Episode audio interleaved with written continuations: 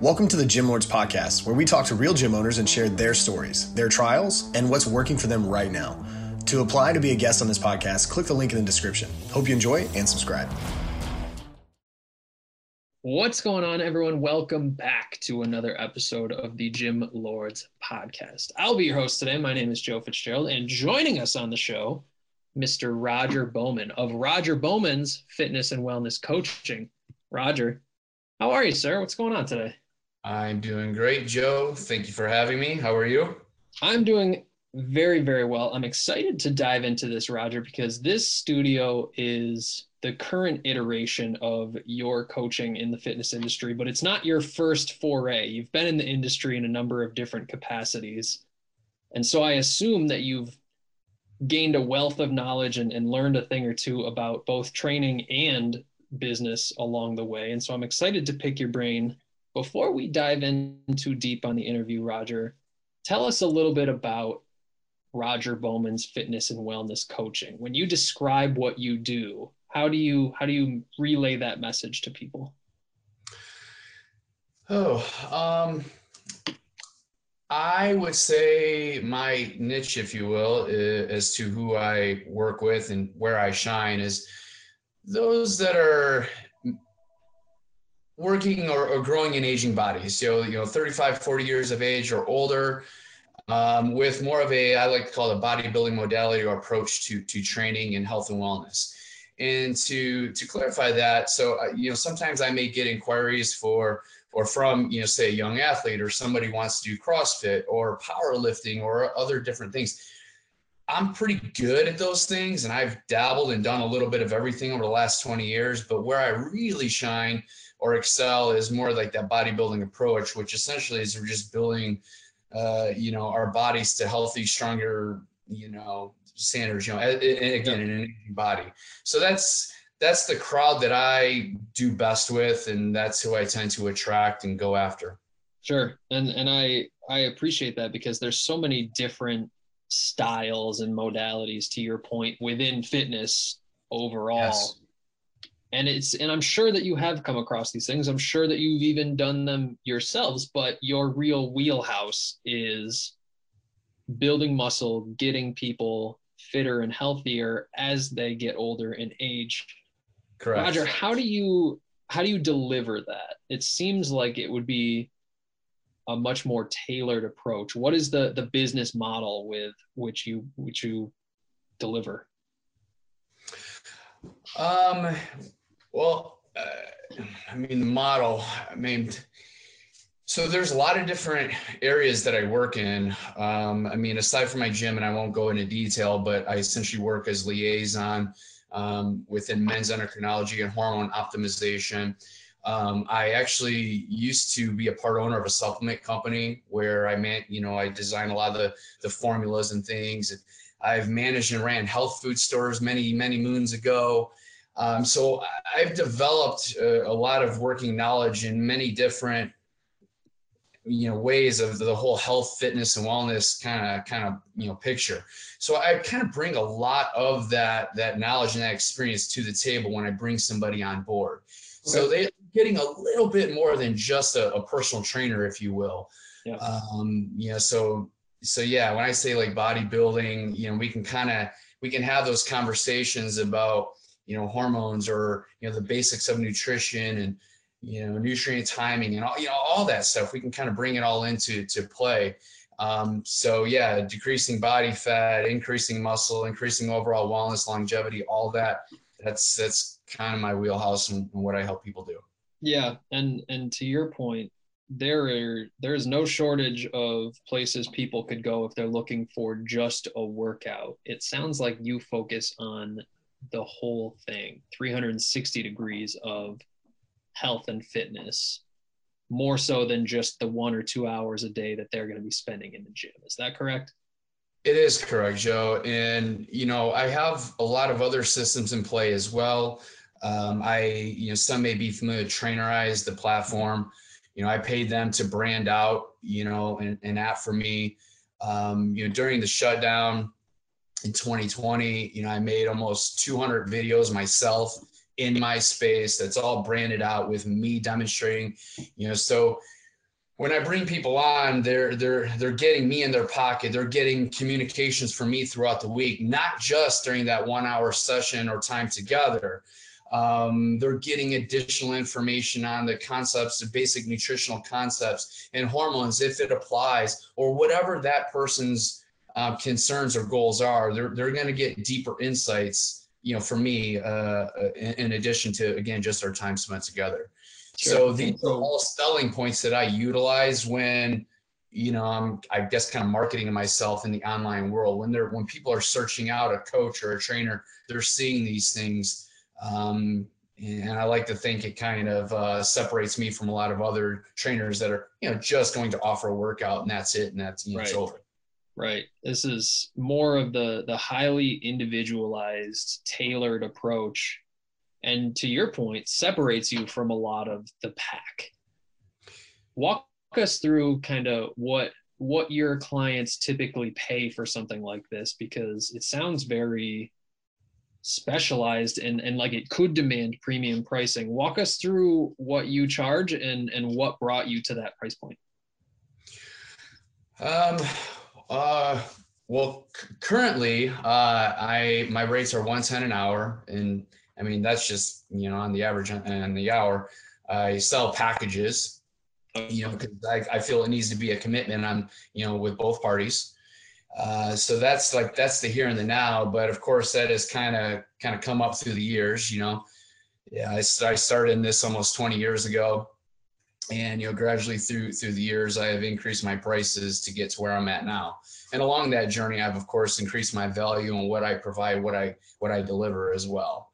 Uh, so that being said, my my rates are significantly higher than any other you know trainers or coaches in in, in the area that I know of.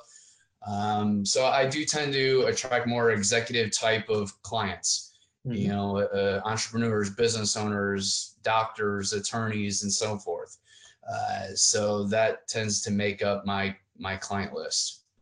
Yep, and and that tees us up perfectly for the idea of how do we find the correct people for this type of service, right? When we in the fitness industry, with services ranging from $10 a month to hundreds or thousands of dollars a month, finding the correct person with the, the budget and the ability to buy into something like this is a challenge, right? We need to find our kind of avatar or our demographic. What mm-hmm what does marketing look like for you to find that person? The first thing that that I would say is I over deliver. I over deliver on everything I do.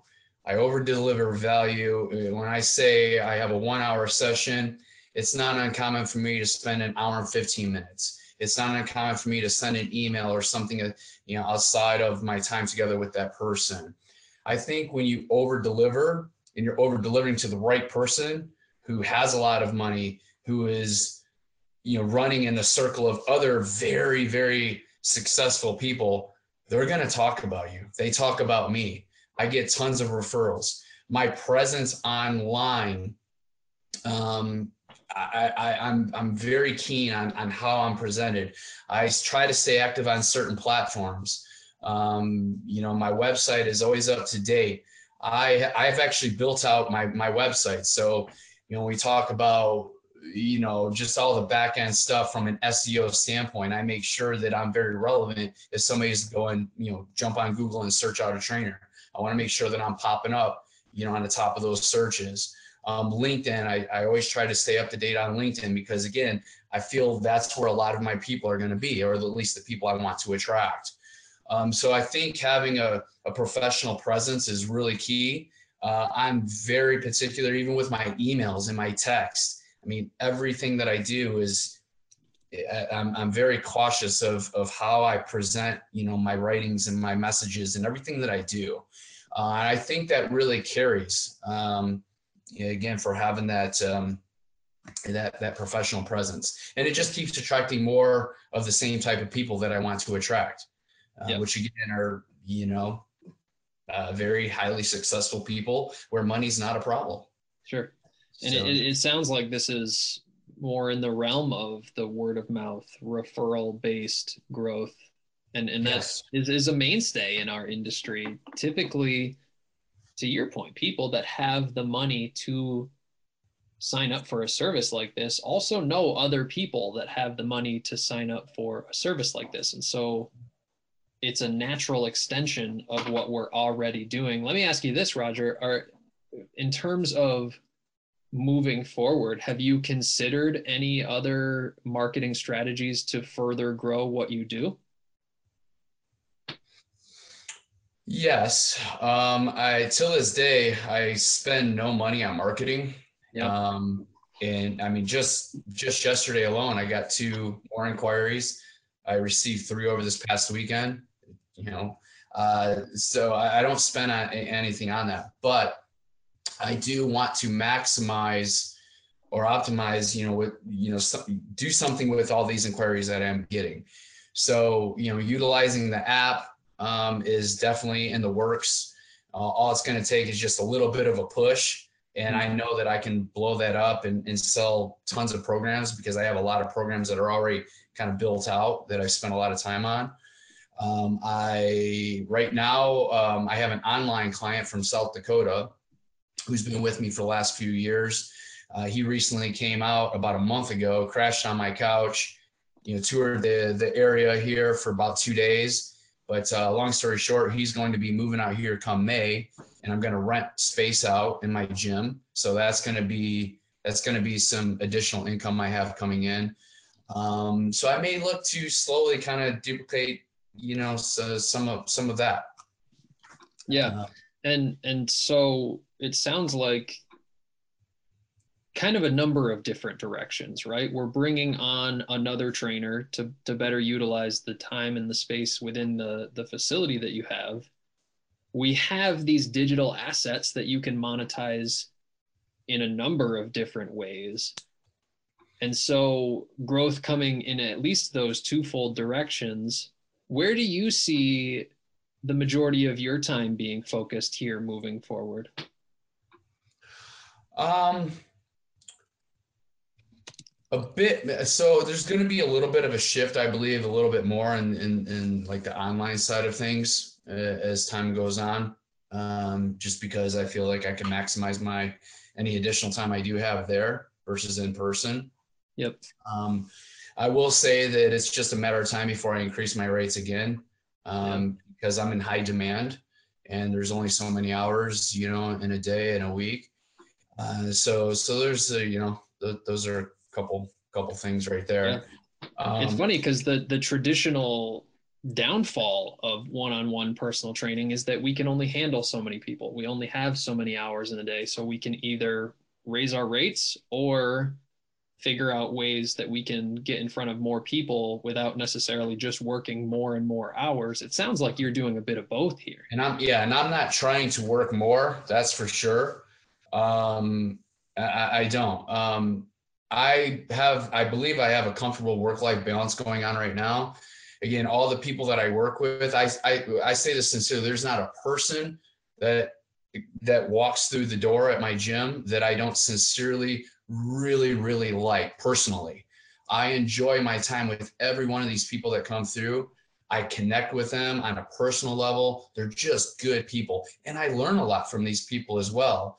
Um, so, you know, I, I, enjoy that. And from like a marketing standpoint, also, you know, it kind of uh, goes on what I just said. I always invite these people to things outside of the gym. I think that kind of lends into marketing as well because it's it's a relationship business. Yes, we are personal trainers, but we're in the relationship business. And so if I'm say, you know, going to do some recreational basketball or you know recently i played squash you know down at the you know at the toledo club with a with a client of mine. Um, you know I, I recently started roller skating a little bit and i've invited a couple clients uh, hey you want to go roller skating? Yeah it'll be fun. It's just little things outside of the gym that helps to nurture those relationships and you know when that stuff happens they typically bring another friend of theirs along to join in on on the fun of whatever we're doing. And then i get to meet their friends. And then you know and then i develop those relationships. And maybe that friend or those people that i meet they don't tr- they're not wanting to train with me now but maybe six months from now they're like you know yeah that roger guy's a great guy. And then then then they google me and they look me up online and next thing you know uh, somebody i met five six months ago is now wanting to work with me today um, so again that's that's kind of it kind of flows a little bit of my marketing and how I'm just slowly kind of growing my presence and my reputation month by month, year by year here. Yep.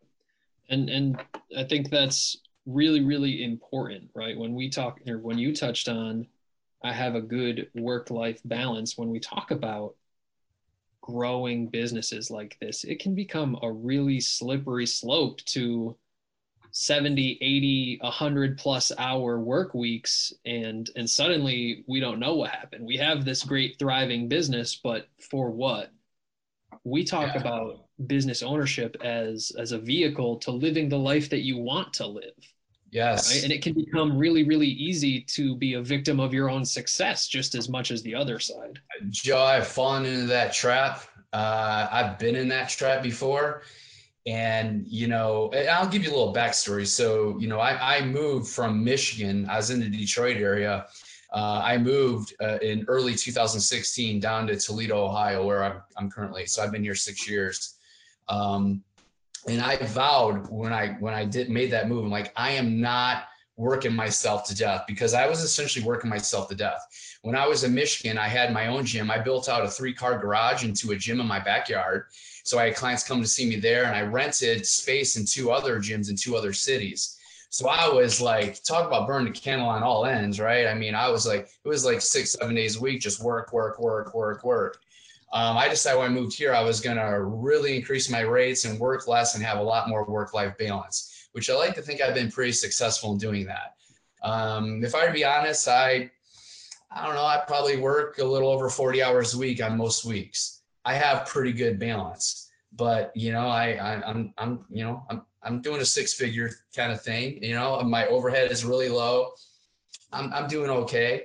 Uh, so yeah, I mean, yeah, it, we have to have work life balance, and however one needs to figure out how that needs to to look and get there. I, th- I think that's important because yeah, doing 70, 80, 90 hours a week, you can only go so long on that. Right. You know, so life is short yeah that's that's something that it helps when we're building businesses even early on it helps to keep that in mind obviously what that balance is is going to be tailored to the individual but like you said what are we doing all this for we and have to keep- okay to, to, to to like grind it out i mean i grinded it out for i don't know 10 12 13 years i grinded it out I was, you know, I was, I was doing those hours. Yeah. Um, was it maybe a little bit much? Maybe, but you know, you sometimes you got to do what you got to do. But my point is, I don't like, I don't think it's good to do that forever.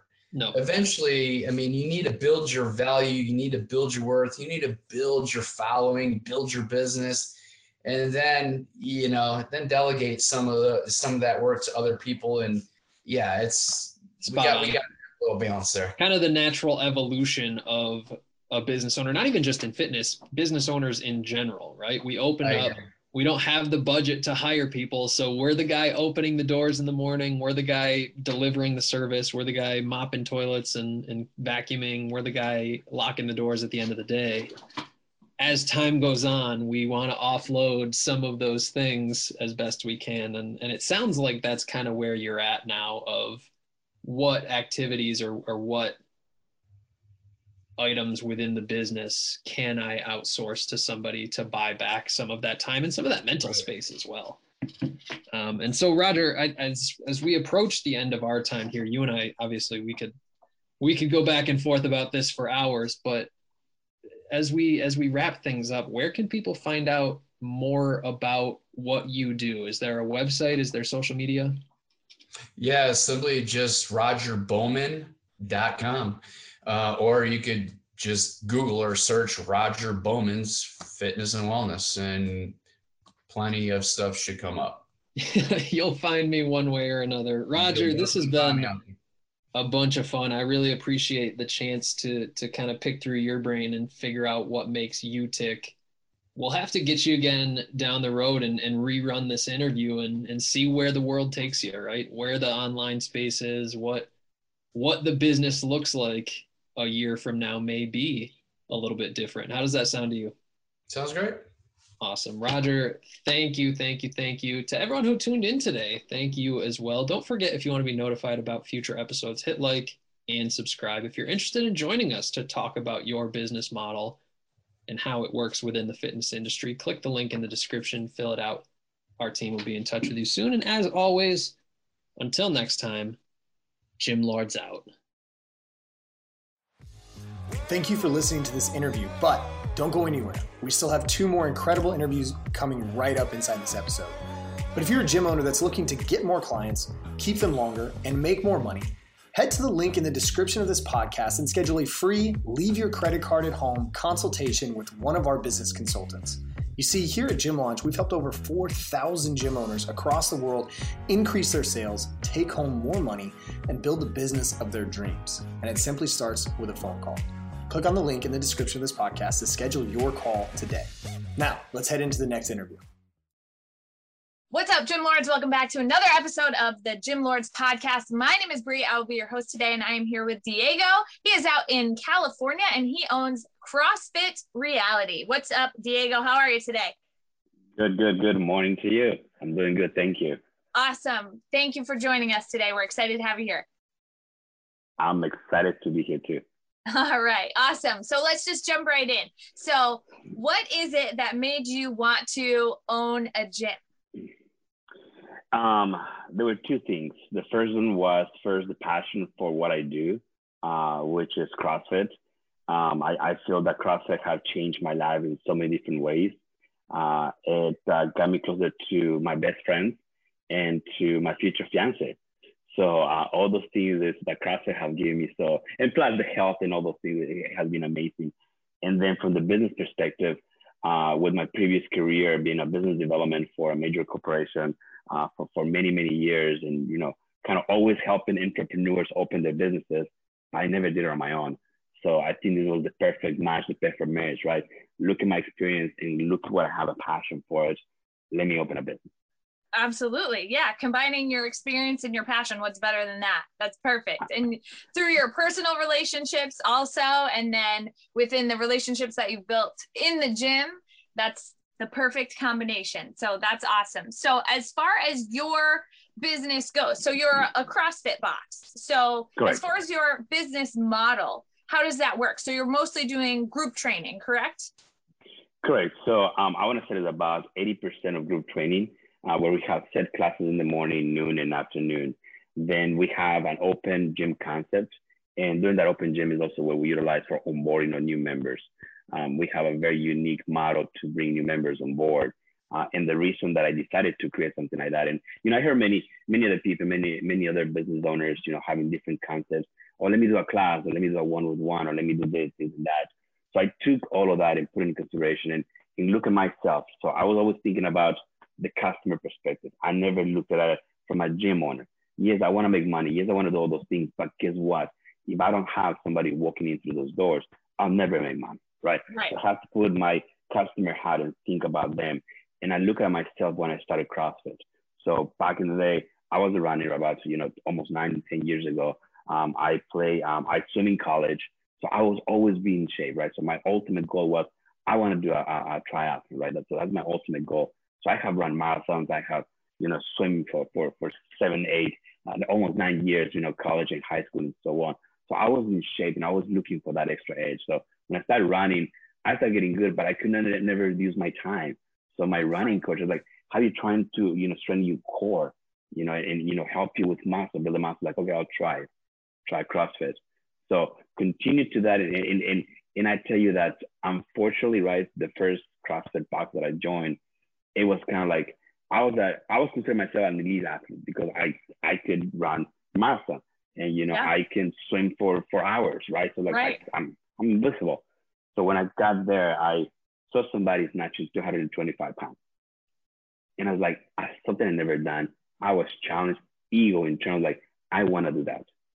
So guess what? I grabbed the bar, I put 95 pounds, tried to snatch it on my head, and almost killed myself. Right? Because mm. I don't have the form, I don't have anything. So I wasn't on board properly. They were just right. hey, look at here's here's this Disgusted deal. You know, look at look at Rich Froning, look at what he looks like. You're gonna get like that. Just try it. Mm-hmm. And I was never on board. So that is why I decided to create that onboarding process with my members. And we're an open gym that we utilize. Um, we have, you know, nine classes that they need to attend, kind of to cover the nine, uh, nine uh, fundamental movements of CrossFit. And we cover that in our classes. And, and we have had a pretty good rate of return when it comes to those things because now I'm thinking like my customer. I'm not gonna put you in a place where you're gonna get injured, but I'm actually gonna put you in a place where you're gonna learn how to do these movements so that way when you come to class, you'll be that much ready. Right. I love that. I think that a lot of times CrossFit kind of gets a bad rap because mm-hmm. yeah. of similar experiences to the experience that you had. I think that a lot of times when people walk into a CrossFit box, it's like they feel like they have to start throwing around as much weight as they possibly can yeah right away. And mm-hmm. obviously, mm-hmm. that's not how it works. That's how you get injured. And I think that a lot of times that's exactly what happens at CrossFit mm-hmm. boxes. And I think that's why sometimes it it has that kind of negative connotation sometimes in people's minds. So I love that you've put in place a system to onboard people to teach them proper form to make sure that they're not injuring themselves so they can actually progress because once you injure yourself you actually just set yourself back further. There you go. And, and, and that was the whole concept of, you know, going from the uh, normal um, yearly contract, right, 12 month contracts or whatever the time frame, to went to a monthly contract. It was not in fact monthly contract, but it's a monthly membership that they have. Mm-hmm. Uh, and, and the whole reason behind it is because, once again, if you don't put your heart out the customer coming into your door, then you're not going to be able to continue to grow your business. So, why do I have to hold somebody accountable for that amount of time when my job as a business owner is supposed to be how can I satisfy you every time that you come in here? How mm-hmm. can I renew your agreement with me every day that you're here? Because you see in progress, you're getting healthy, you're getting better, you're having better eating habits, whatever the case is, whatever have changed your life because of what you have done, then that is me renewing your contract every day.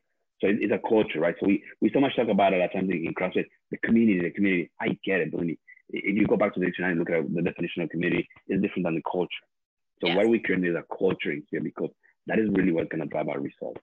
Yeah, absolutely. So I like that you take a, an approach. It's like you're under promising, but you're over delivering. And that's Correct. super important to make sure that you, it's almost like you are challenging yourself to renew that membership every single day rather than a yearly membership. Um, so I, I love that from a cultural standpoint. From a business standpoint, it makes things a little bit harder to look at your monthly income because it's more so unpredictable when some when someone's on a month to month contract mm-hmm. as opposed to a yearly contract so how do you kind of balance those two things between knowing what you've got coming in for the next month but then still providing that that customer service for your clients yeah so the, the, there's two things I always look at that, kind of like I use utilize the indicators, right? Um, the one is going to be um, we do have satisfaction surveys uh, that okay. we implement in a quarterly basis and so on, where you know where, where our members will talk about how do they feel about the programming, how do they feel about the coaches, our facilities, you know, and overall experience that they had had in there. So a new a new member that comes in and join us, you know, they go through that process. 50 members, the 17 quarterly. Uh, it is kind of like randomly. It's, it's not that I choose okay because I know you're gonna give me no. So so so it's randomly chose because I, I really want to get the, the, the, experience right. And right. all those things right. So when I was looking at all that um, in the previous year, the pinpoint was those contracts, mm-hmm. right? So I'm thinking from the business development perspective, right? Uh, and, and again, because probably I have, you know, 18 and a half years of a company that uh, taught me really well how to um, change something that is broken, uh, right. be the not norm of that, not be a follower, but rather a leader. Mm-hmm. So when everybody else is doing that and when everybody is complaining about this, is because they don't feel the freedom. They feel that they're tied and, and now they're obligated to go there. They, it's not like they want to go there, right? Mm-hmm. Kind of when you wake up in the morning, as you as, as you mentioned to me, you have a passion for the business, right? When Right. you get ready, you're like, oh man, another day that I have to go there. Like I woke up every morning and said, I can't wait to get to the gym. Like I'm Right. excited. I mean, it's seven o'clock in our time, and I'm I'm I'm all up and running. Yeah. I'm, so, so how can I create that culture, that culture to my members? right. What do I need to do for them to see I want to be here? hmm So yes, am I taking a big risk financial? Absolutely.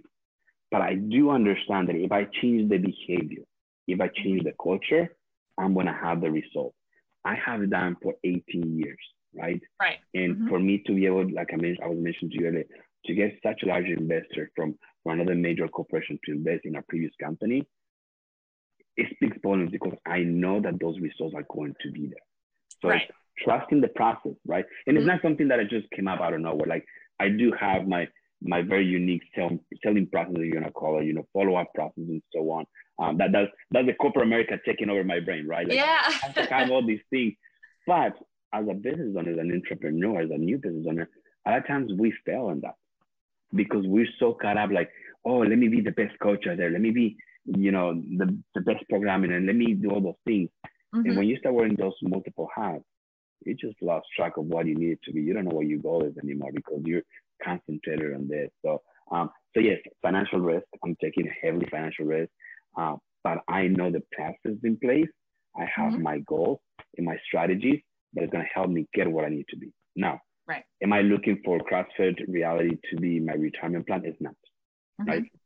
Um, if I should mention something at the beginning, like this is my way to continue to leverage all the things, right? Mhm. In business, when you have seen, when you grow business, not about just one business and how you just make it an incredible big. I mean, those things will happen, but it's just once in a lifetime.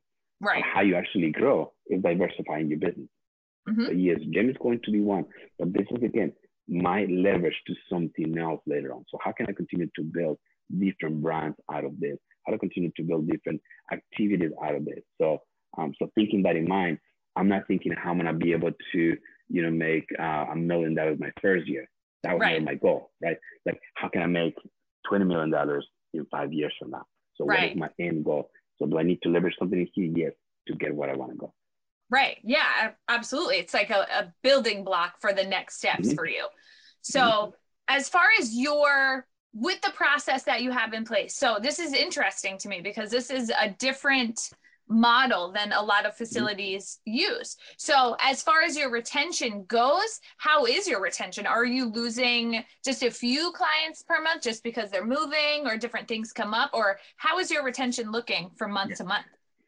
So people that have left us, uh, there's only one member that left because uh, it wasn't what they wanted anymore, right? Mhm. Uh, and all the other five members that have left is because they have moved away. Like, hey, look at, I'm going, you know, I'm, I'm moving to downtown LA, and now my drive is gonna be 45 minutes, and you know, and, and I, I just think I can make it. Like, that's fine. Like, Right. I, I completely agree. Life changes, right? Yeah. And I'm just thinking those are the five people, right, that have left us the best uh, reviews in Google and, and Yelp because they were like, I didn't have to fight with somebody to let me go. And Yeah. I appreciate So guess what? I'm gonna refer you because this is the environment that I want my friends to be on. Yeah. So Right. that's what happened. The referral program, we meet them into there. They're like, look, I'm leaving you, but I'm I'm giving you two referrals. Like, Yeah. right, perfect. Thank you very much. Appreciate that, right? So, Absolutely. yeah, that customer experience is is so important in that culture. You talked a lot about the community, the culture of your facility being so important, and it really is. And I think sometimes that's overlooked at times. And I mean, you mentioned as a business owner, you're wearing so many hats, so it's hard to pay attention to everything. So sometimes that can get lost, but it is super important. And especially as far as referrals go, because a lot of times when you have somebody coming in on a referral basis, they're pretty much walking in the door ready to sign up. So those are good leads that you have coming in your door from referrals. So that's mhm. the perfect lead essentially. Um, but Yeah. as far as go ahead. No, I said, yeah, yeah, yeah, absolutely. And remember, we took over a gym. So it's not that I built it from the ground up, right? So I Mhm. took whatever was in there in place. Pandemic hit, you know, it went down to almost nothing and rebuilt it from that point on. So a lot of our existing members that were there before, I tell you, and you know, I like to be honest and upfront with my people. hey, you know, we had 120 membership, you know, roster for the lack of better mm-hmm. word, pre-pandemic. Um, right now, I only have about 42 of them back, right? Yeah. What are the other ones? They went somewhere else, right?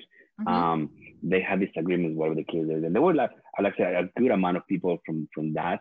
And they were asking me, so what is you gonna be your programming? So what are you gonna do differently, right? And and when I start going through my model that I call the interaction model, mm-hmm. I find out that they may they're not gonna be the right fit for what I want to build.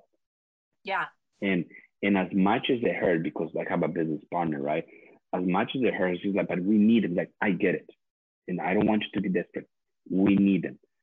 But would you rather bring 40 extra people that later on in a year, two years from now, are gonna be talking about how they are unhappy with us, how they don't right. like the program, how do they because that's that's the mentality right now. Mm-hmm. So I rather what we call right, we fire them right away, right? We let yeah. them go.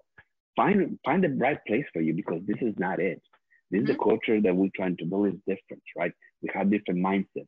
And if they're not there, then I'd rather bring on board people that are the same mindset, that they want to continue to grow with us and they're gonna be supporting us.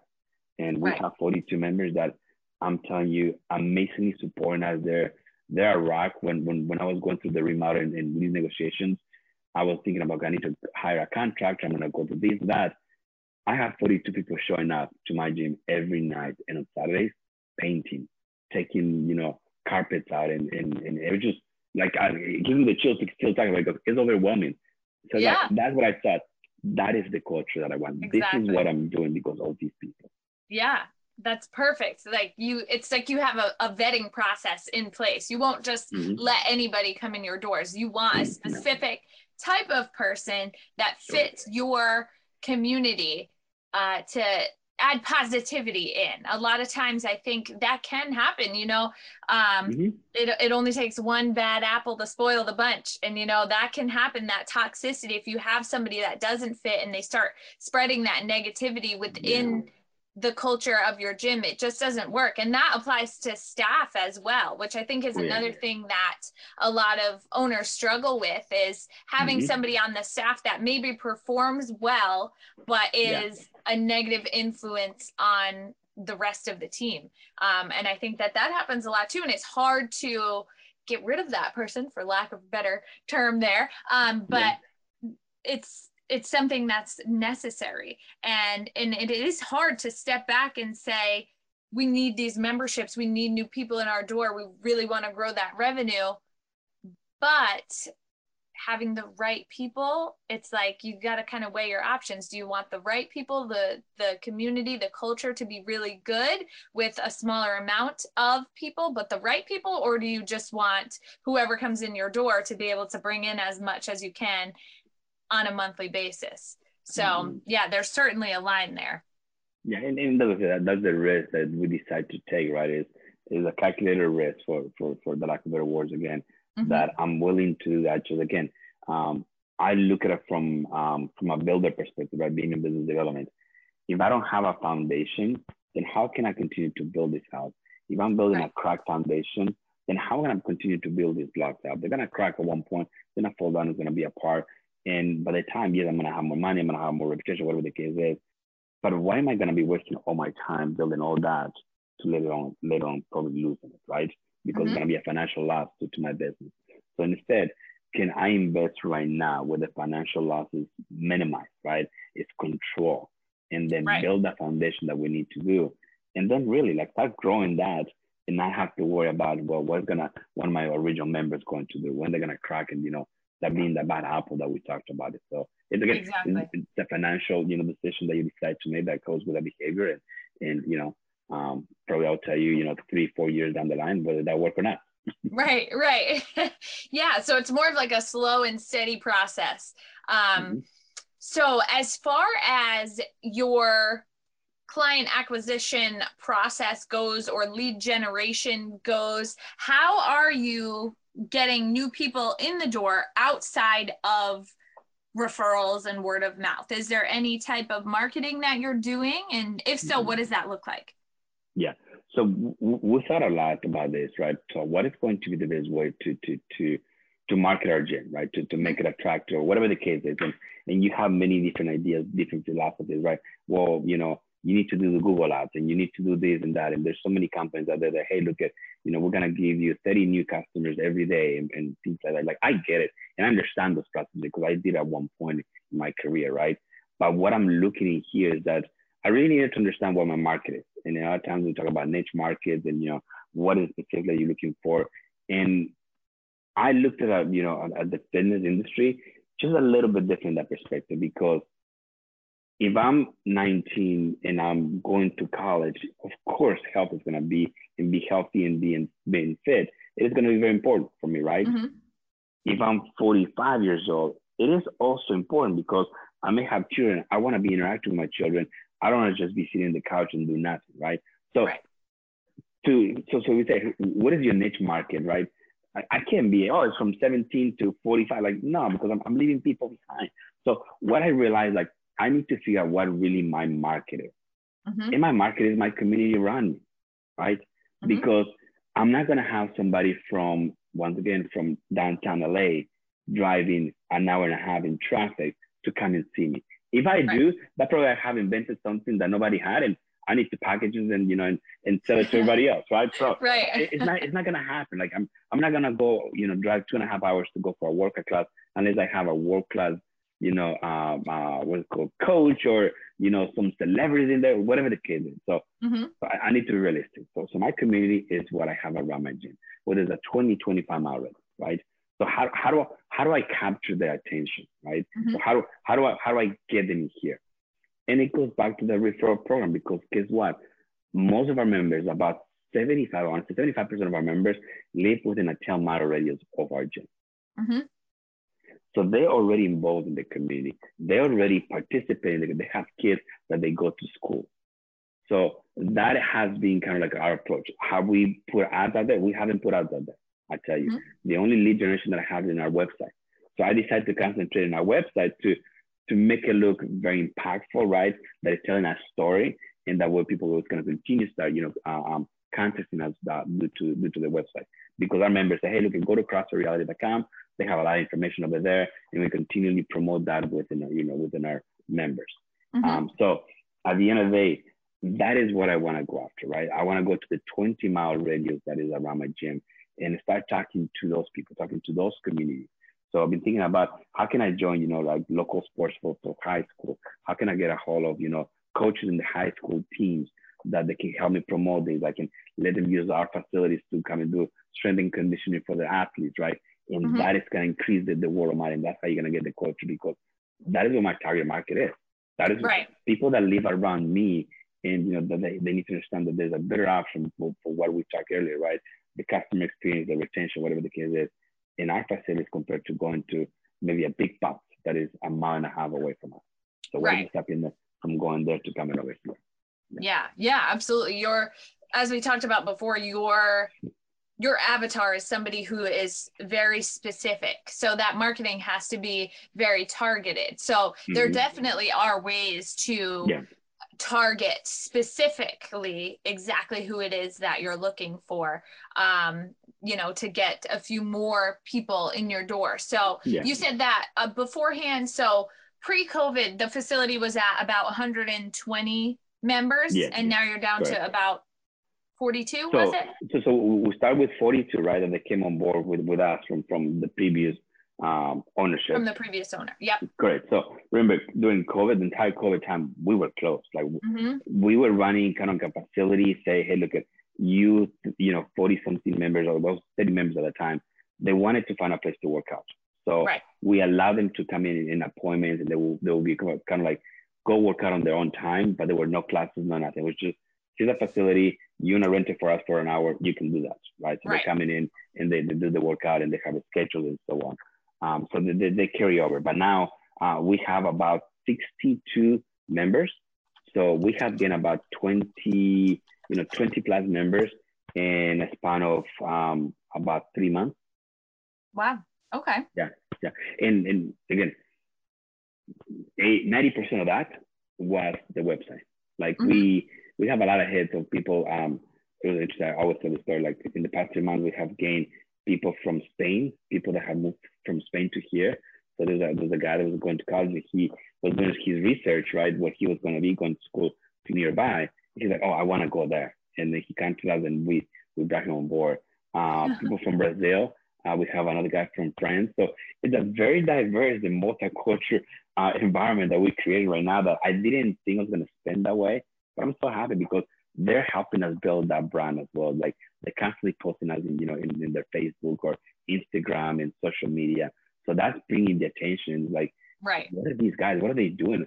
Why are they having so much fun? Again, breaking the myth that if you're gonna do CrossFit, you're gonna get hurt. But mm-hmm. hey, look, you do come do CrossFit, you're gonna have a good time with them. Yeah, yeah, absolutely. That's perfect. I love that. So I also wanted to touch on earlier, you had mentioned diversifying within the gym. So mm-hmm. as far as other streams of revenue, providing other streams of revenue, providing other services to the clients that you have currently. Is there a plan in place for that? Do you have um, specific services that you offer as well as training? How does that look within your facility? Yes. So, um, so the first product that you will consider, uh, you know, uh, that is not a group class. It will be the onboarding, the you know, the one with one, the nine classes that our members are going to go through. So that is personal training that you know that we have as the first introduction to CrossFit, right? Then we have our CrossFit classes and we have an open gym. Our goal is to continue to open different classes as well. Uh, and we're talking about, you know, powerlifting or uh, Olympic weightlifting. Um, we realize that we have a pretty large running community in Long Beach.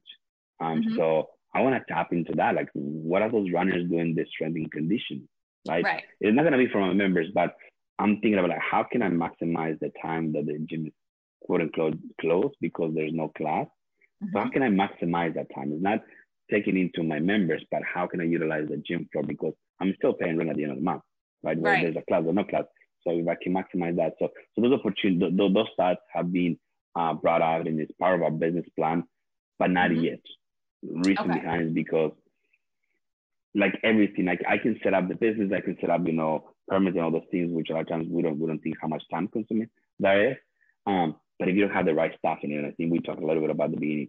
If you don't have the right stuff in, I can keep growing because I can bring, you know, a hundred more members in. But if I don't have the support, then my entire model, which is based on month to month, and I'm renewing your contract every day, either mm-hmm. don't share my mindset, don't share that our ideas, our goals, and our culture, how are you gonna do that?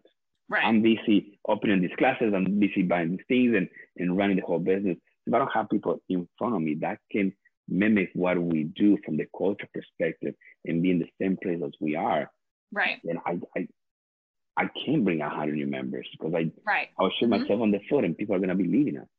So yeah. I want to make sure that I have that. And I tell as a business, that is the biggest struggle that I have. Mm-hmm. Finding the right people because yeah. you know, as an owner, you say you wear many hats. I can grab somebody now. I can teach them, but I don't have the time I have all the things that I need to do. So Absolutely. coming across that, I'd say I have not found the uh, right answer on where to go get the right people for, for the gym. We have great yeah. coaches. Don't get me wrong. I, I have two amazing coaches. Um, but how do I help them grow? Like this is their side job. This is not their, you know, livelihood to continue a career and continue to do that. So it's uh that's a challenge. That's a challenge. Yeah.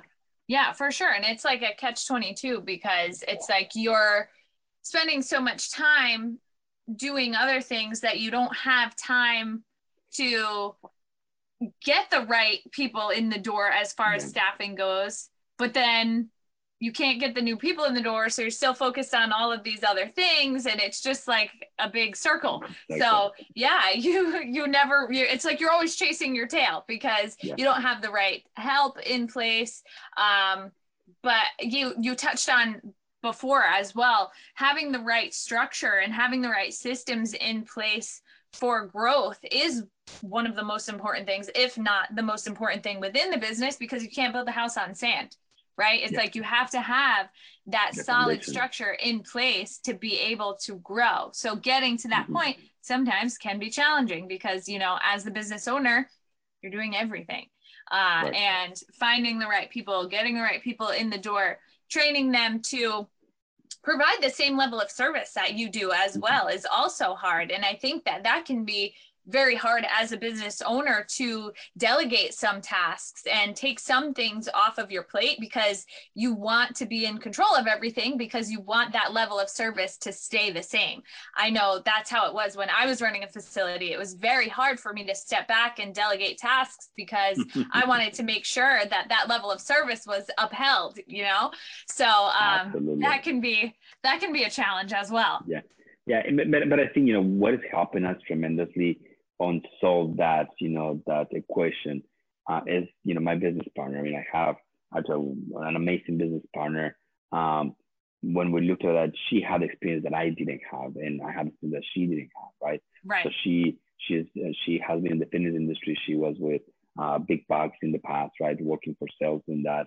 Uh, then mm-hmm. she went to Orange Theory to to work in the HR team with Orange Theory, right, in, in the fitness industry. And then you know this opportunity came across, and you know she's our head coach. She's um, she's running, you know, the day-to-day operations in there. And I tell you that that by us having what is called a role clarity, meaning this is my mm. job, this is your job, it really helped us to start identifying because now somebody that applied, uh, you know, that, that wants to become a member, immediately, you know, had a free class and he's like, I love this environment. I want to be here. And he's like, Are you guys hiring for coaches? He's like, well, talk to me about it. Like, well, yeah, I want to get my level one certification you know, I'm, I'm really passionate to start this. And we start going to kind of like an interview, formal interview in there. And I was like, well, maybe we'll be looking in the wrong side. Like maybe people that are with that are interested in doing this because it's their passion too. Right. right? And I thought that that's clear. Why one of our members spends four hours in a gym, you know, working out, like has two sessions, like he's not gonna make it to the CrossFit game, but that's not his goal. Right. But he has a passion for it. So I, you know, that those are things I, I didn't realize that she brought to my attention. Like, hey, look, at maybe we need to start tapping a little bit into our internal talent.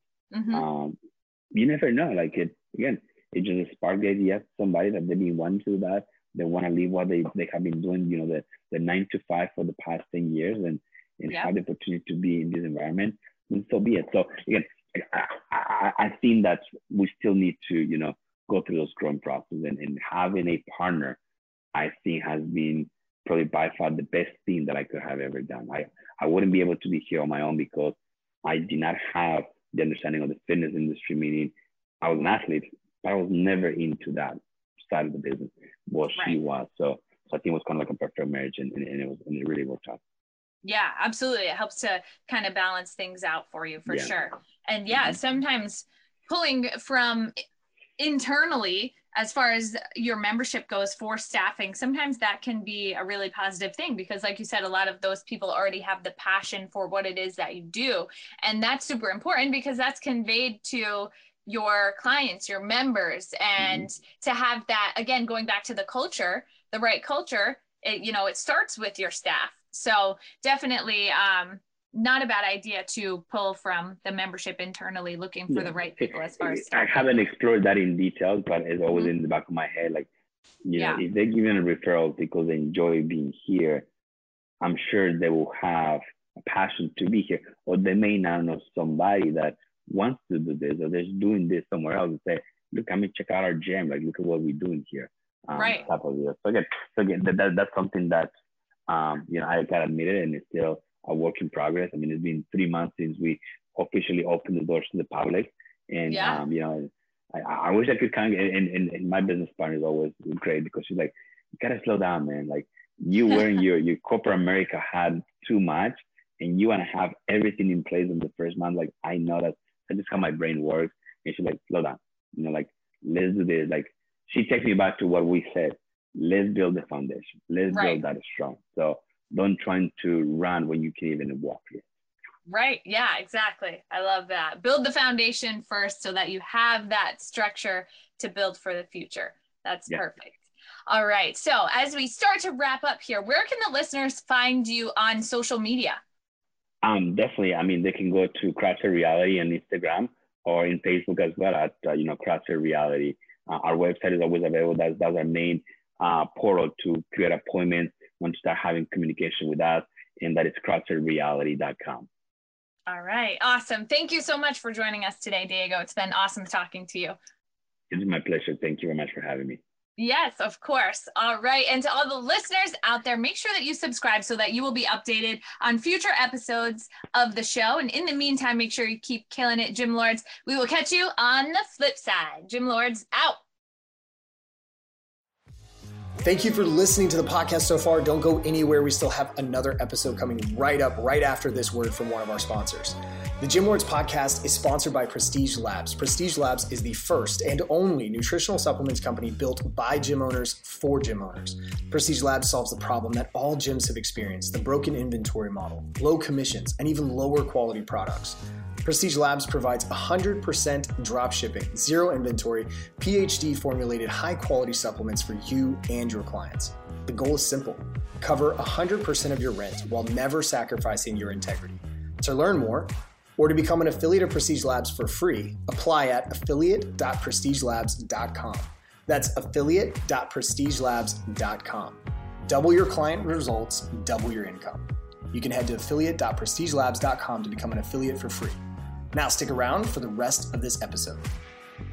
Use coupon code GYMLORDS on prestigelabs.com for 20% off all future supplement orders. Welcome to the Gym Lords podcast, where we talk to gym owners who are in the trenches, doing work, changing lives in their area. I'm your host, Dominic. Today I'm here with my guest, owner of Full Sturker Fitness in Gardner, Kansas, Scott Paterson. How you doing today? Good, man. I appreciate you having me on. I appreciate you taking the time to be on. I'm excited to hear about what you're doing out there in Kansas. So tell us what's Full Sturker Fitness all about? Pretty much the gym is, um, I try to cater to everybody. We've got some people that compete bodybuilding. We've got some swimsuit competitors. We have we had some strongman competitors. So we kind of tried to cater to everybody, not necessarily one discipline. Got it. Got it. So you have it's a it's an open gym like open membership concept right now, right? Where there is a a primary self-service aspect. People come in, they get their monthly membership, and for the most part, they're just they're getting equipment access, right? Yeah, they're getting access. It's 24 7. If you wanted to come and do bodybuilding, we've got stuff for that. Strongman, we've got 100 pound plates, powerlifting. It's kind of everyone's gym at this point. Awesome. And we'll get into a little bit more of the services that you're offering and are going to offer in a few minutes. But before we hop into that, give us a little bit of a background how you ended up. This is a gym that you took over, you know, just a few months ago. So give us a little background of what led up to that, how you were familiar with the gym and the opportunity that brought itself to you. Yeah, so I got out of the military in 2013. I wanted to stay active, so I found my local gym uh, started going there pretty consistently, almost seven days a week, I'd say. Uh, knew the owner and kind of we became good friends. He had another gym in a different town, so I went and kind of did a. I managed that for a few years, kind of got to learn the ins and outs of the business, and as as there were tensions between the gym owner and the corporate kind of umbrella, he he gave me the opportunity to kind of take everything and I have made it my own since then. Awesome, man. So this was your local gym that you were working out in for a few years. Uh, so you you knew the clientele, you knew the equipment, you knew the ins and outs of how it went. So as far as the the day to day client side operations, you were super familiar with that and then from the other location you get to see the back end. So consumer and manager you basically had a pretty well-rounded picture of of what running and owning a gym looked like. Yeah i'd say i got kind of lucky in that sense. I knew a majority of the people at the flagship gym already. So a lot of the my members now i've known and worked out with personally.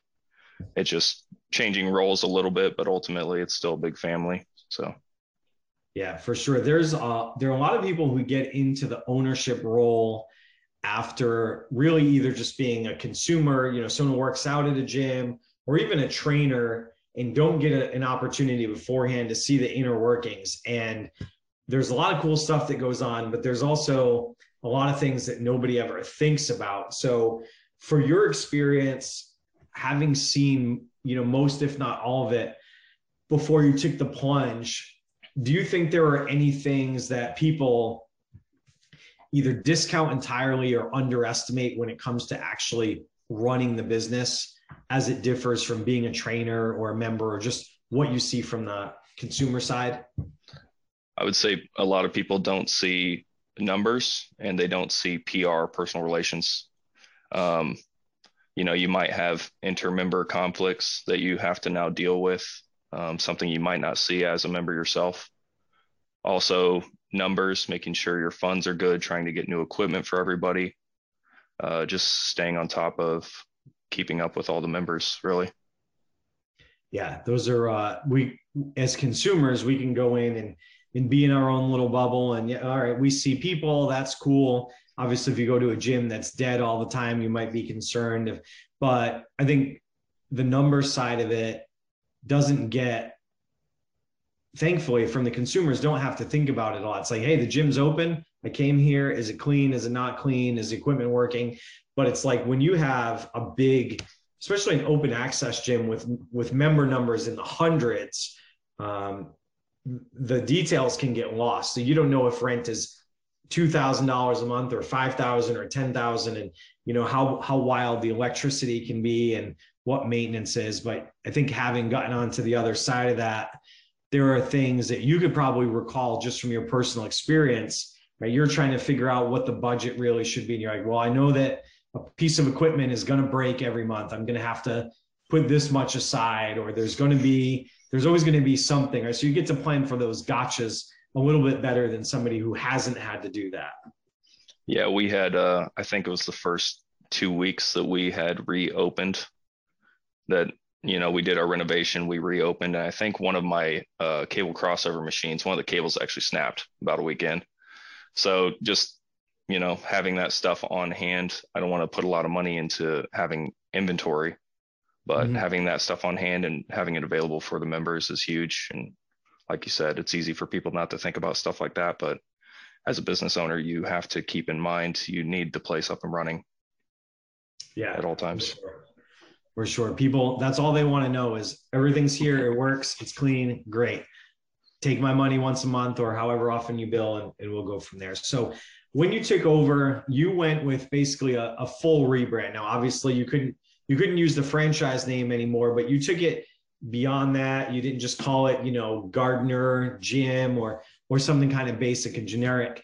Uh, you went all in on this idea of Fullsterkur fitness. So, give us a little bit of background on where that came from, uh, what it means to you and and how you've kind of added that in as a personality to the gym well a lot of the old tales of strength and power derived from uh, kind of the viking era to be considered Fullsterkur, full strength, you'd have to lift a 340 pound stone.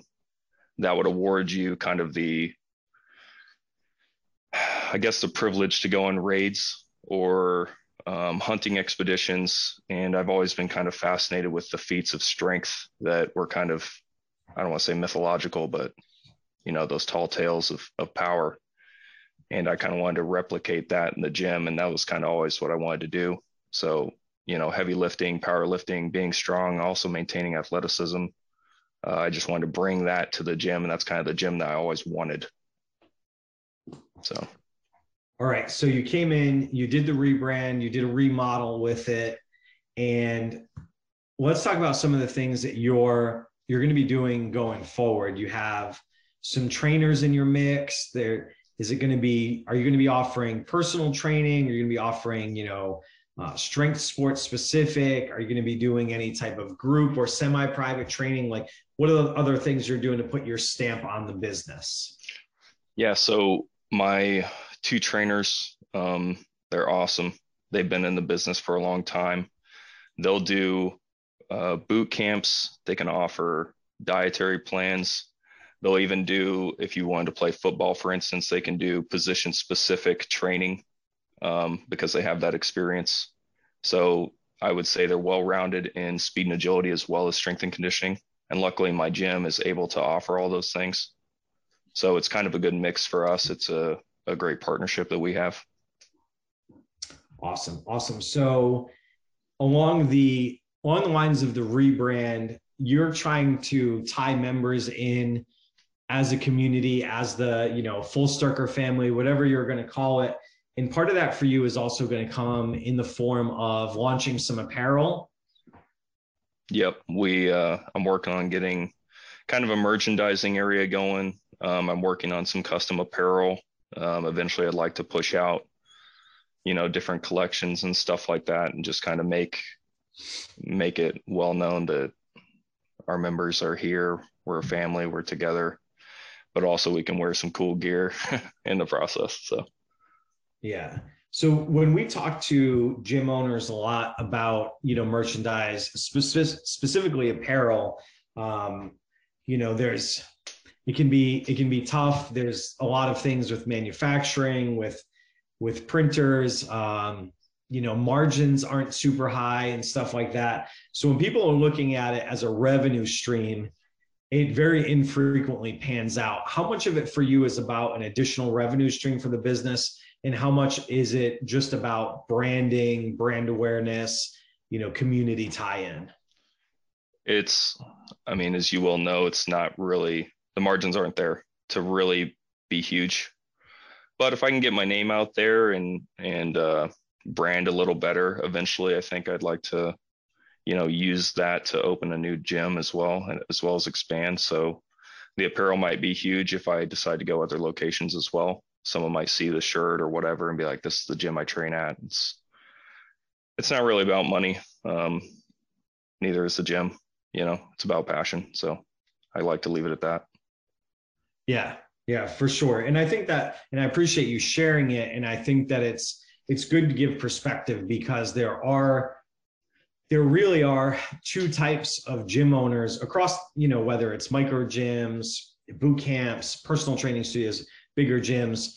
Um, not that they can't intersect, but often you have people who either are an investor or somebody who's looking to build something as a, a cash flow vehicle, whatever. And then there's a lot of people just do it for the passion and have you know have other investments have other you know forms of income. And i think that both of them can produce a really good successful gym model that if somebody's looking at one way or the other they shouldn't just say like oh you know scott's not in it for the money so i shouldn't copy anything that he does. I think a lot of the lessons can translate.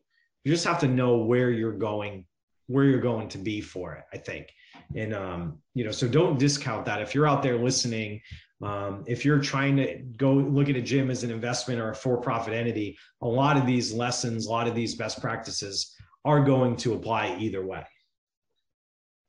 I'd agree with that. It's uh, you have to figure out what you want and then from there um, kind of make it your own really. It's ultimately your your end goal. Yeah absolutely. I um you know, I had the pleasure and, and honor not too long ago to talk to, um, you know, for anybody who's involved in, in strength sports and is familiar uh, with the guy who owns House of Pain gyms now down in the St. Louis area. Uh, and Joe is a, he's a great human being. And, uh, you know, he's, he's had good fortune in, in his other career uh, and put in a lot of hard work and is able to just build the type of gym that he would want to train at. And, and granted, he's a good businessman. He's not doing it to lose money, but it's for him so much more about putting out there in the community for something that you know the type of place he would want to work at work out at and the type of place that he thought was missing in the community. And it, and it feels like that's the direction that you're going in too is like let's just let's make this place as awesome as i can. And you know we'll, we'll let the rest of those details work each other out with just some some smart business moves but not all about the bottom dollar. Yep i completely agree and follow that business model. Um, if I were to expand, I'd maintain the same feelings I do now.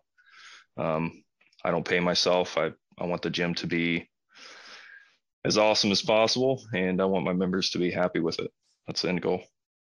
Awesome. Awesome. And I think no matter what, um, if you keep going with that philosophy, there's just there's going to be members there's going to be income there's you know there's going to be you know things that come with that it's just a matter of which side of the driving force you're on. So I want to talk a little bit about um, how how you run operations since you've taken over and and how that interplays with the rebrand. So you come out, you go from you know your your franchise brand open access gym to Fullsterkur fitness. And it's this, this word that people aren't familiar with. And it's, you know, if they look it up, they're, you know, it's, it's one of those things where not everybody's going to be super familiar. So for you, you had your established client base and it's, it's easier to explain to them what's going on. Like, hey, this is all the equipment that you're used to. We're going to add some cool stuff. We're doing this, but you know, have you? And I know that you only took over and, did this in November. So have you had to get into new client acquisition, new marketing, and getting people familiar in the community with like Fullsterkur fitness and why they should be interested in what you're all about? Yeah, a lot of um, improvements I'd say we made is is technology. So a lot of the old ways that the franchise would do things would be on paper. I have no paper at all. It's all kind of streamlined digital. So if someone wants to scan a QR code, it'll take them to the website. They can sign up. I can assign them a temporary code. They can come right in and work out within five minutes. Um, I've tried making it as easy for people as possible because I'm only one person and I can't be there 24 7. So a lot of it has been trying to find the right uh, I'd say operating system and and trying to make it as easy as possible for clients as well as marketing more digitally. Social media is huge. Um, making the website and really pushing that, getting people kind of involved and and just really promoting it from a a digital aspect has been key.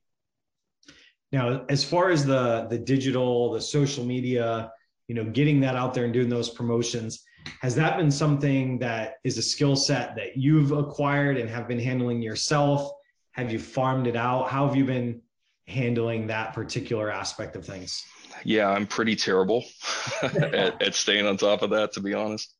Um, I'm not really big into it. Um, I made my first Instagram just to maintain uh, kind of my own timeline on my lifts so I could keep myself accountable. But as far as the gym goes, um, I try and make posts here and there. I've delegated it out um, to one person that has a marketing degree. But um, ultimately, I probably should be able to post more and and be more involved, which I'm hoping to do. But uh, yeah, to be honest, I've just been not not as good with it as I could be. So I don't want to beat this dead horse too much, but I also I want to make sure it's clear to people if they're listening, this has only been something that you've you've taken over since November. So it's like there's a lot of things that you know you want to do, but it's it's time. It's not you know it's not your only full time gig. There you have a lot of stuff going on. So it's hey, let's give attention to the things that have highest priority. And for you, that's you know was the rebrand, was the remodel, was making sure every you know the gym is the type of place that you want to promote and not just promoting it for the sake of this unfinished product or or you know work in process. So the gym's always going to be a, a, work in process but you you prioritize let's get it to where i want to promote it and then we'll we'll figure out the other stuff as as the timeline requires. Pretty much yeah. I spent uh 20 hours a day for a full week doing the renovation. Um wasn't posting any of the remodel stuff. I probably should have in hindsight, but you know, it is what it is. I want the gym to be done, not incomplete and open. So the big thing was getting it finished and and I'm still waiting on equipment actually. Um, you know, with with the market the way it is and and everything, it's it's been yeah. slow, but but mostly we're we're doing good. Um, digitally, we we need to stay on top of that, but in time. Supply chain issues and, in manufacturing in the in all aspects but you know with with gym equipment we're we're hearing that across the board. So i'm sure it doesn't make you feel any better about it but it's just like you know i want this cool shit now basically is is how i think i'd be feeling if i was in your shoes that's for sure. Yeah the equipment we're waiting on we've specifically had people ask for. So it's a mm-hmm. little frustrating but at the same time i understand it's not the manufacturer's fault it's just one of those things where you got to kind of deal with it. Yeah, for sure. So um, I know that you know the gym is twenty four seven access, and we got into it a little bit of how you leverage technology. But what does the the general sign up process look like? Are you doing a, uh, are you doing a fitness assessment? Are you doing any type of introduction? Is there is there any attempt to you know get people into higher level services? Uh, what does that process look like for a new person coming in? How are you handling it? Uh, so basically, I usually, unless people know they want to be in the gym, um, if there's anyone on the fence, I usually like to walk them around, show them all the equipment, everything we have to offer. Um, if I need to, um, I will let them try out the gym for a short period of time, let them kind of see if it works with their schedule. A lot of people like the 24 hour aspect because their schedules are different. Um, if they want any further training or anything like that, that's where I delegate to my trainers that I have. Um, but I don't do any fitness assessments pre-hand. Um, I leave everything to them. That's their job. I'm working on the business. Their side is kind of training clients. Okay, it's it's um, I wouldn't. I don't know if I'd say it's quite 50-50, but there certainly is a split. And you know, I'm not here to take sides either way on that, but it's it's always good that we get these contrasting opinions and operations of hey you know what? Sign up. I'll leave it to the trainers. If they want to you know if they want to increase their book of business they can introduce themselves. They can they can work with clients. Um, you know you do have the other side where people like yeah we're trying to we're trying to feed the trainers. You know i'm i'm owner front desk salesperson and it's you know with these lower staffed business models sometimes it's like just pick your priority. And I think finding one or the other works so much better than somebody who just tries to bounce back and forth between both because then you just you kind of end up getting two things get done half-assed. Yeah. Usually when I walk people around, you know, I can mention, hey, we have trainers. This is kind of their background. If you're interested in this or a boot camp or whatever, any sort of session, you know, I can get you their number, you can contact them, kind of however you want to do it. I usually leave it up to the client to know kind of what route they want to go. But it's not really something that I try to force on people because I don't like being forced into something that I don't want to do ultimately. So you have to make that decision for yourself. For sure, for sure. The trainers that you have, this comes up all the all the time.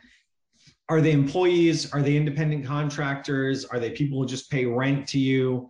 And you know why do you find whatever model you use is is the one that you like best? Um they're not employees. Uh we just kind of go with i guess i'd go with the contractor model but it's not essentially uh that black and white. Mm-hmm. they're good friends of mine. So we just kind of have it set up on a kind of like on a a 70 30 type split um, like an agreement essentially. So um, any clients they bring into the gym, if if they want to do anything with them, I or they would get a certain percentage, et cetera. That's kind of how we worked it out. Um, it might be different for other people. Um, if I got bigger, maybe I would go to the employee thing, but as it sits right now, that's not something that I did. Okay, so these people, they're close personal friends of yours. So you you didn't feel the need. You don't have to sit down and have a lawyer drafted ironclad contract with them. It's more a handshake and hey, you do right by us, you take care of my clients, you got a great facility to work at, we'll work out the rest. Pretty much, yeah. Okay. All right. And that's that really, I mean, for me, where we talk about this being a passion project for you and a, a thing that you want to bring to the community and have this community aspect just kind of keeps feeding back into that same thing. Like the trainers aren't, you know, you didn't go out and headhunt, you know, the trainers from the other, you know, big box gym down the road, and you know, you're you're making them, you know, it's fit in this little box of black and white. It's like, hey, these are people that I believe in. They're great trainers. They're friends. I'm going to trust them to talk to anybody who's my member. And until we need more, I don't have to think about that. Correct. I do trust them and they wanted to be at this gym. So I'm more than happy to give them that trust. Gotcha. Gotcha. Where you're at now, um, having you know having this thing kicking off and, and going for a few months, you're working on apparel. You're working. You know, you have trainers, boot camp. Are you doing anything else or looking at anything else for revenue streams like nutrition coaching, supplement sales, uh, online training, anything like that um, on the horizon for you or that you're doing right now?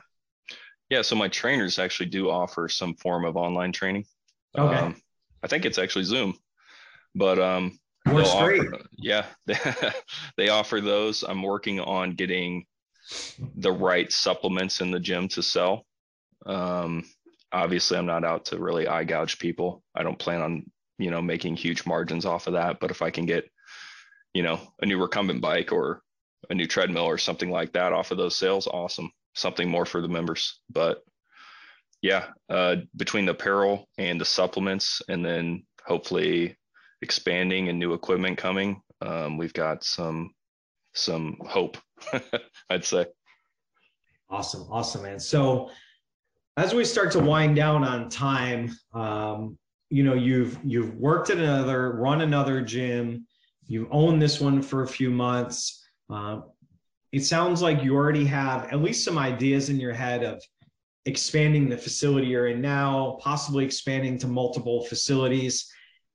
Is there any kind of timeline, anything that you're working on as far as plans of this is where I'd like to be at the end of 22, 23?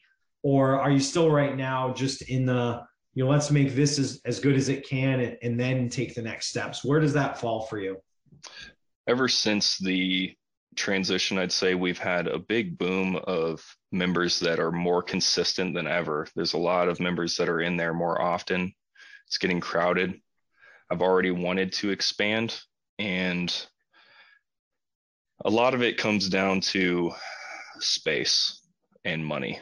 Um, I'd like to go from 4,000 hopefully out to eight, 10,000. It depends. Um, the market is kind of one of those things where it's it's iffy. You have to deal with inflation. Everything's high. People are greedy. So finding the best route to go is tricky. Yeah, for sure. And it's uh, like timing can be everything, the market. So basically, right now for you, it's you've got your eyes and ears open for the right opportunity, but you're making the best out of the space you have right now. And um, if I'm hearing you, and, and, you can correct me if I'm wrong here, um, you have a little concern about it getting crowded. So if you get to a point where you feel like like it's too crowded, are you gonna you're gonna cap membership until you can figure out an expansion, or have you have you spent much time thinking about that? Well, I have about three years on this lease agreement. Mm-hmm. Um, so ideally, with my city specifically expanding more, it's been growing um, for many years. Um, it's getting more rapid with big business coming in. Um, I within that three years, I would like to have expanded into a bigger space. I don't think I'd necessarily cap memberships because I obviously want the community to come here and be involved.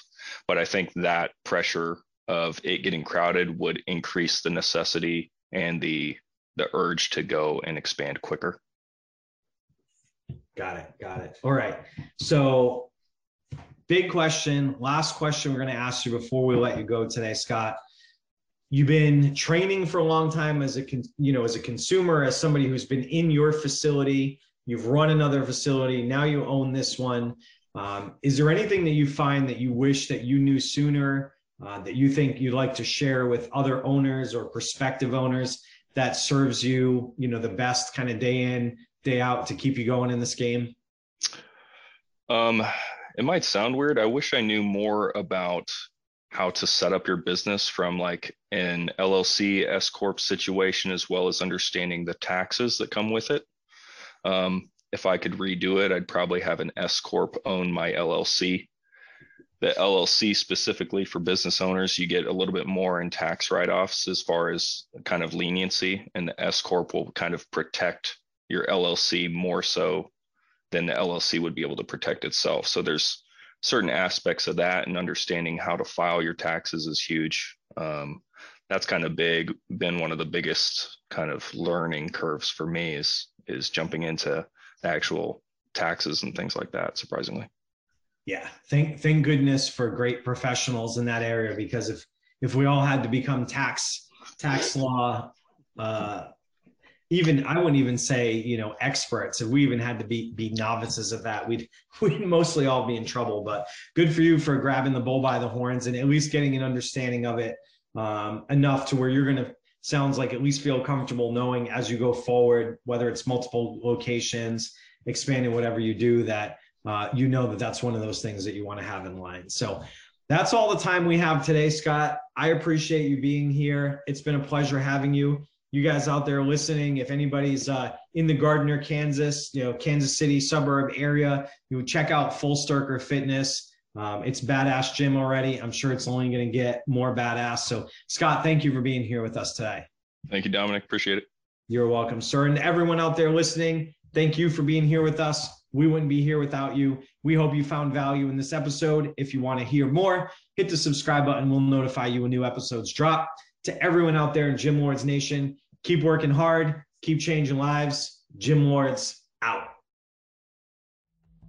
Thank you so much for listening. If you found this content valuable, here's four ways we can help you grow your gym for free. One, grab a free copy of Alex Hormozi's best-selling book, Gym Launch Secrets at alexsbook.com. Two, join our free Facebook group at alexsgroup.com. Three, if you're a gym owner, you can apply to be on the podcast by emailing us at podcast at gymlaunch.com. Four, leave us a five star review so we can gain access to more gym owners and bring those lessons back to you. And as always, tap that button and subscribe to this podcast for more.